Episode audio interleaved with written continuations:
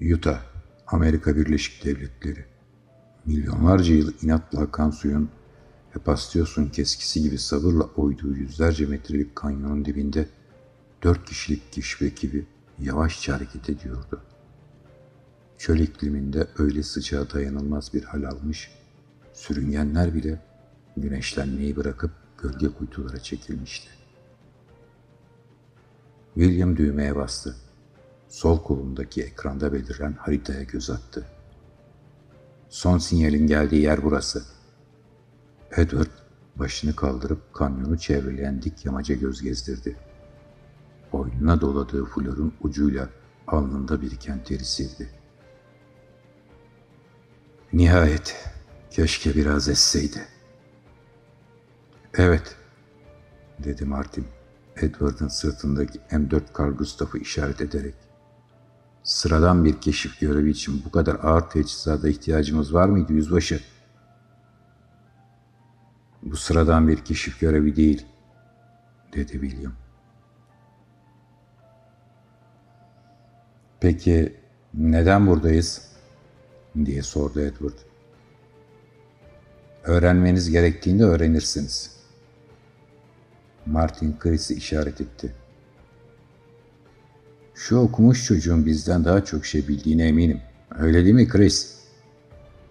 Boş muhabbeti bırakın da şuna bir bakın, dedi Chris. Yerden aldığı cismin üzerindeki tuzu üfleyerek temizledi. Bu çok ilginç. Üzerinden birkaç parça tel sarkan metal parçayı belindeki tutma halkalarından birine yaklaştırdı. Halkanın ucu cisme doğru gitmek istercesine havalandı. Bu bir mıknatıs bobini, dedi Chris. Biçimi düzensiz, teller birbirine kaynamış. Taze bir patlamadan çıkmış gibi. Burada da var, dedi Martin. Her taraf bu şeylerle dolu. Helikopterin parçası olabilir mi? diye sordu William. Sanmıyorum. Yukarı baktı. Kararmış bir bölgeyi işaret etti. Şu yakınlarda patlayan bir şeye ait olmalı. Edward dürbününü patlama noktasına çevirdi. Yaygın bir hasar yok. Konvansiyonel bir patlayıcıya benzemiyor. Ne olduğu hakkında fikri olan var mı? Sanırım birileri bir akım sıkıştırma jeneratörü devreye sokmuş, dedi Chris. Edward homurdanarak, bizimle anlayacağımız bir dilden konuşmayı denesen, teoride büyük bir mıknatısın etrafına sıkıca sardığın bir bobini yüksek akım eşliğinde patlatırsan, güçlü bir elektromanyetik şok dalgasına sebep olabilirsin. Ee, yani? Yani EMP bombası, dedi Martin. Matarasını çıkardı, kocaman bir yudum alıp ağzının kenarından taşan suyu kolunun kenarıyla sildi. Birileri burunlarının dibinde kocaman bir mikrodalga fırını patlatmış. William'ın canı sıkıldı. Kolundaki haritaya dokundu. Helikopterin izlenen uçuş rotosuyla son görüldüğü yer haritaya yansıdı. Ardından bir dizi vektör belirdi. Olasılıkların çoğu helikopterin vadiye düştüğünü gösteriyor. Önlerinde S şeklinde kıvrılan aralığın devamına açılan geniş düzlüğü işaret etti. Burası tuzak kurmak için çok iyi bir bölge. Bu koşullarda körü körüne ilerleme riskini göze alamayız. Birimizin arkamızı kollaması lazım Chris. Emredin yüzbaşım, dedi Chris. Parmağıyla yukarıdaki hakim bir nokta işaret etti. Oraya tırmanabilir misin? Evet yüzbaşı, dedi Chris. Güzel, pozisyonunu aldıktan sonra senden işaret bekliyoruz, dedi William. Mont Blanc, Baintabrak, Annapurn, Everest. Sırtındaki mühimmat ve üzerindeki özel yelek hareketlerini öyle kısıtlıyordu ki dünyanın en çetin zirveleri bile Chris'i şu birkaç yüz metrelik kaya parçası kadar zorlamamıştı. Yarım saat içinde soluk soluğa William'ın işaret ettiği noktaya ulaştı. Kollarını açarak sırt üstü uzandı. Nefesinin düzene girmesini bekledi. Sırtındaki keskin nişancı tüfeğini geniş bir mevzi alacak şekilde dikkatlice yerleştirdi. Dürbünle etrafa hızlıca bir göz attı. İstediği genişlikte bir alanı kontrol edebildiğinden ve etrafın güvenli olduğundan emin olduktan sonra işaretini verdi. William, Martin ve Edward dikkatle kanyonun çıkış noktasına doğru ilerledi. Düzlüğe girmesiyle şaşkınlık içinde donup kaldı. Bu da ne böyle? Edward ve William hızla Martin'in yanına koştu. Boeing CH-47 Chinook askeri yük helikopteri dev bir sinek gibi kanyonun duvarına yapışmıştı. Gördükleri manzara inanılmazdı. Sanki mumyalanmış gibi. William helikopterin altından sarkan gevşemiş çelik halatın ucundaki kargo konteynerine baktı. Kolundaki kronometreyi kanyonun girişinde bıraktıkları Humvee'deki kronometreyle senkronize ederek çalıştırdı. Beş saniye sonra durdurarak her iki cihazdaki değerleri karşılaştırdı. Aradaki farka baktı. Aradıklarını bulmuşlardı. Bir terslik var. İki tane Black Hawk'in bunlara eşlik etmesi gerekiyordu. Chris, yukarıdan bakınca bir şey görüyor musun? Hayır yüzbaşı. Üçü yavaşça yürümeye başladı. Aniden Chris'in sesi duyuldu. Bir dakika yüzbaşı. Galiba bir şey gördüm. Uzaktan belli belirsiz yansıma Chris'in dikkatini çekmişti. Daha iyi bakabilmek için hafifçe pozisyonu değiştirdi. Dürbünü gözüne yaklaştırdı. Açısını ve odağını ayarladı. Görüntünün netleşmesiyle dehşet içinde bağırdı. Dikkat yüzbaşı! Saat iki yönünde silahlı bir grup size doğru yaklaşıyor. Tekrar ediyorum saat iki yön... Kanyon boyunca yankılanan bir patlama sesi Chris'in konuşmasını kesti. Martin mikrofona bağırdı. Chris! Chris! Yanıt gelmedi. Siper alın! Kaç kişiler?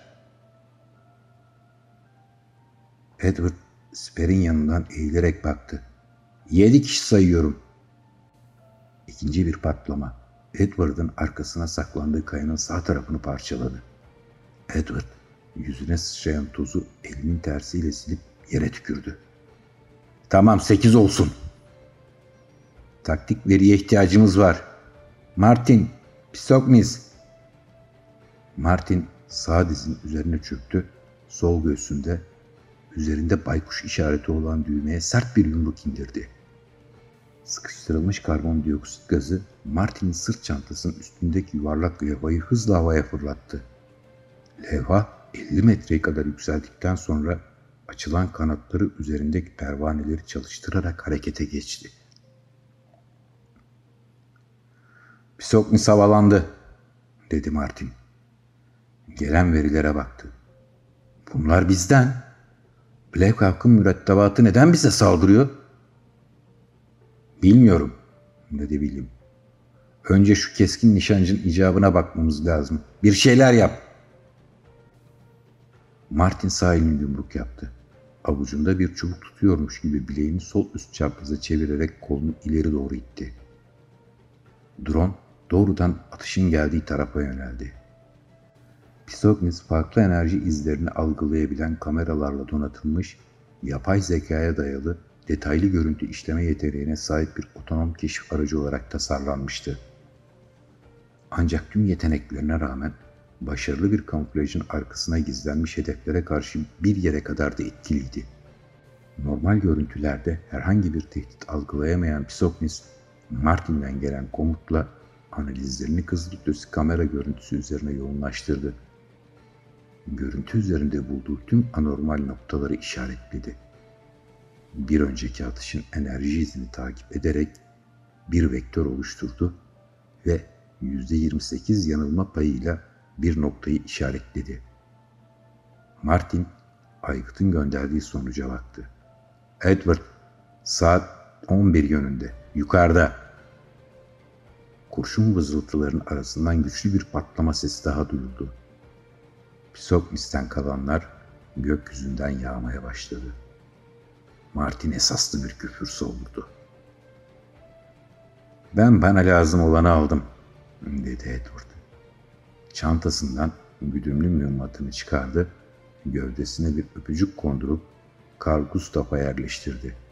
Sırtını sipere dayayarak derin bir nefes aldı. Şimşek gibi ayağa kalktı, drone'un gönderdiği pozisyona doğru atışını yaptı. Sipere döndü.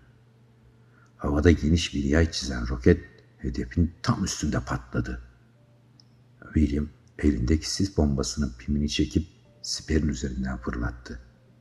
Üç asker sisin yakınındaki kayalıklara doğru hızla koştu. William son birkaç metrede kayarak sırtını sipere yapıştırdı. Biraz ilerideki Martin'e baktı. Edward, Edward nerede? Geriye baktılar. Edward 10 metre kadar geride toprağın üstünde hareketsiz yatıyordu. Başının yanından sızan kan toprağı hızla boyuyordu. Hayır! Allah kahretsin hayır! Dedi Martin. Öfkeyle kayanın üzerinden birkaç seri atış yaptı. Biraz ileriden acı bir çığlık yankılandı. Tekrar sipere eğildi. Boşalan şarjörünü çıkarıp yenisini taktı. William'a döndü. Yüzbaşı, karşımızdakiler deniz piyadelerinin en iyi askerleri. İki kişiyiz. Karşı koyma şansımız yok. Önerin ne? Dedi William. İşaret verdiğimde siz gidin. Belinden küçük bir tüp çıkarıp ensesine dayadı. William'ın dur demesine kalmadan tüpün arkasından kuvvetlice bastırdı. Başı hızla geriye savruldu. Birkaç saniye sonra derin bir nefes aldı. Alıp yeniden toparlandı. Yüzünde duygusal tonlamalardan eser kalmamıştı. Gidin! Hızla siperden fırladı. Vücuduna enjekte ettiği hormonların etkisiyle milyonlarca yıllık evrim sürecinde savaş ya da kaç refleksiyle türün devamlılığını sağlayan amigdala Martin'in kontrolünü ele geçirmişti. Birkaç dakika boyunca etraftaki hareketlere daha duyarlı olacak, körük gibi inip kalkan ciğerleri ve dakikada 200 kez atan kalbi kaslarını oksijenle dolduracak. Acıyı bile umursamayacaktı. Ama tüm bunların bir bedeli vardı. Etkinin geçmesiyle kişi dakikalar süren bir yorgunluk ve tükenmişlik hissiyle yüz yüze kalıyordu. William, Martin'in daha önce hiç böyle bir hareket ettiğini görmemişti. Dikkatlerinin dağıtmasını fırsat bilerek saklandığı yerden çıktı. Doğruca konteynere yöneldi. Konteynerin yanına vardığında içindekinin uyandığını biliyordu. Ama hayatta olup olmadığından emin değildi. Anlamanın tek bir yolu vardı. Bağırdı. Lia! İçeriden derin bir ses yanıt verdi. Aklaş bak! William başka bir şey söylemeye fırsat bulamadan ensesine dayanan soğuk namluyla irkildi. Ellerini başının üzerine kaldır ve yavaşça bize doğru dön. Sakın bir aptallık yapayım deme. Bir el William'ın iletişim cihazını kulağından çekip çıkardı. Ses William'a tanıdık gelmişti. Ellerini kaldırıp yavaşça döndü. Albay Koves. Albay iletişim cihazını yere atıp topuğunun altında ezerek parçaladı. Cebinden bir pro çıkardı. Ucunu ısırıp yere tükürdükten sonra dişlerin arasına yerleştirdi. Başını hafifçe eğerek çaktığı kibidi pronun ucuna yaklaştırdı. Yanana kadar derin birkaç nefes çekti. Demek Adelia daha havalı bir adı olmasını beklerdim. William cevap vermedi. Unutulmuş Tanrı. Ondan öylesine korkmuşlar ki 6 milyon ton kayanın ortasına gömmüşler. Kimse bulamazsın diye tarihten adını kazımışlar. Tıpkı Akhenaton gibi. Oysa binlerce yıldır tam da gözümüzün önünde öylece bekliyormuş. Ve siz ahmaklar burnunun dibinde bir EMP bombası patlattınız, dedi William. Albay William'a döndü. Oradan bakınca gerçekten ahmak gibi mi görünüyorum? Kolunu tuttu, prosunu bileğinin iç kısmına batırdı. William acısını belli etmemek için dişlerini sıktı. Onu neden büyük piramidin ortasına gömdükleri umurumda bile değil, dedi albay. Neyin umurumda olduğunu bilmek ister misin? Bu şey için tam 50 milyar dolar değer biçiyorlar. Ama orada sadece yaşlı bir tanrı değil, başka bir şey daha buldunuz. Kayıp bir dil. Çözmek yıllarınızı aldı. Belli ki sen bu dili gayet iyi biliyorsun. Sana yardım edeceğimi mi düşünüyorsun? dedi William. Bu işten bu kadar kolay kurtulamazsın. Gerçekten mi?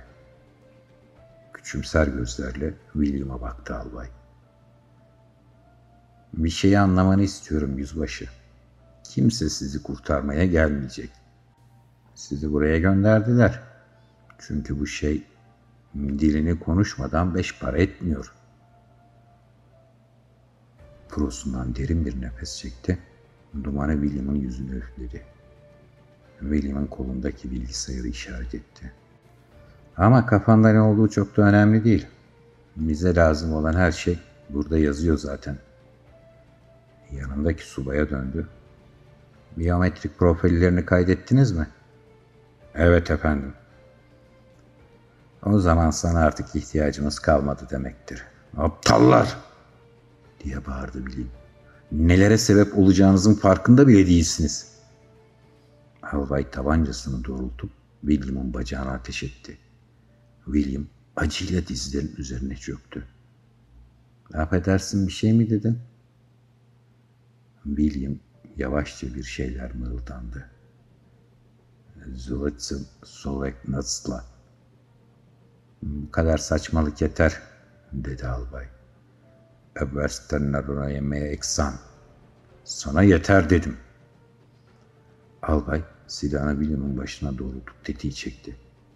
Cansız bedenin kolundaki bilgisayarı çekip çıkardı. Helikopteri hazırlayın götürelim artık şunu. Konteynerdan derin bir ses duyuldu. Sen de kes sesini lanet olası, dedi albay. Konteynerin metal duvarına iki el ateş etti. Aniden konteynerin üstünde birkaç yüz metre genişliğinde bir kubbe belirdi. Kubbenin içi birkaç saniye boyunca güneş gibi aydınlandı. Ardından da etraf derin bir sessizliğe gömüldü.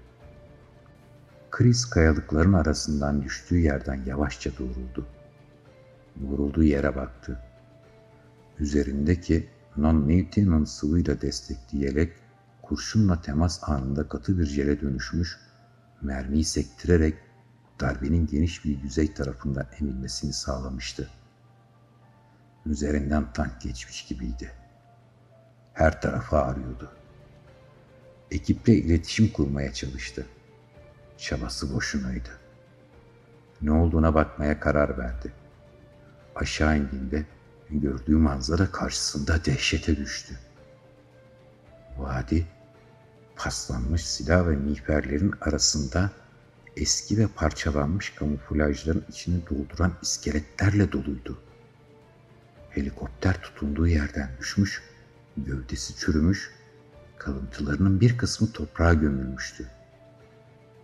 İskeletlerden birinin yanına yaklaştı, boynundaki paslı künyeye baktı. Edward'ın adını gördü. Dehşetle geri çekildi.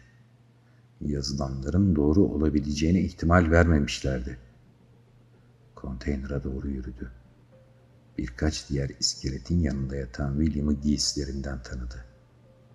Kafatasında kocaman bir delik vardı. Umutsuzca yere çöktü. Başını ellerinin arasına aldı. Artık onlar için yapabileceği bir şey yoktu. Yoksa olabilir miydi? Uzanıp William'ın yanında duran iskeletin elindeki cihazı aldı. Bellek kartını çıkarıp kolundaki bilgisayara yerleştirdi. Biyometrik kontrolün ardından cihaz onay verdi. Kart hala çalışıyordu. Fonetik eşleyiciyi devreye soktu. Mezar odasında buldukları semboller üzerinde birkaç analiz çalıştırdı. Derin bir nefes aldı. Konteynere yaklaştı. Lia! Lia'nın sesi daha canlı geliyordu. Aklaş bak! Ekranda yazılanı okumaya başladı.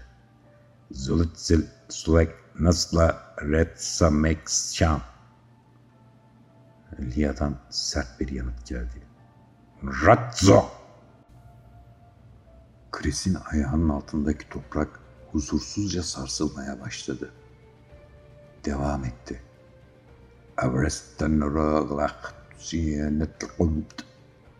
Sarsıntı yavaşça kesildi. Lia, Latsek, Latseksta. Konteynerin kapısı açıldı. Chris, lahidin içinde oturan şeyle göz göze geldiği anda bilincini kaybedecek gibi oldu. Artık sesi doğrudan beyninin içinde hissediyordu. Ne kadar? diye sordu Lia. Chris küçükle cevap verdi. 4500 yıl. Lia başını gökyüzüne çevirdi. Kısa bir süre bekledikten sonra bir şeyler söyledi. Etraf bir kez daha aydınlandı. Chris yüzüne esen ılık bir rüzgarla uyandı. Lahat'ta baktı. Lia gitmişti. Biraz ileride bir bebeğin ağladığını duydu. Biraz ileride bir tane daha. Sonra bir tane daha. Bir düzine bebeğin çığlığı milyonlarca yılın sessizliğe alışkın vadiyi dolduruyordu. Şaşırdı. Koşup en yakınındaki bebeği kucağına aldı. Yavaşça sallamaya başladı. Bebek sustu. Gözlerini açıp Chris'e baktı. Chris, William'ın bakışlarıyla yüz yüze geldi. Dona kaldı. Hafif esen rüzgar yerdeki otları yavaşça hareket ettirdi. Küçük bir kertenkele saklandığı yerden çıkarak yiyecek bir şeyler aramaya koyuldu. Yaklaşan helikopterin sesi vadinin yamaçlarında belli belirsiz yankılanıyordu.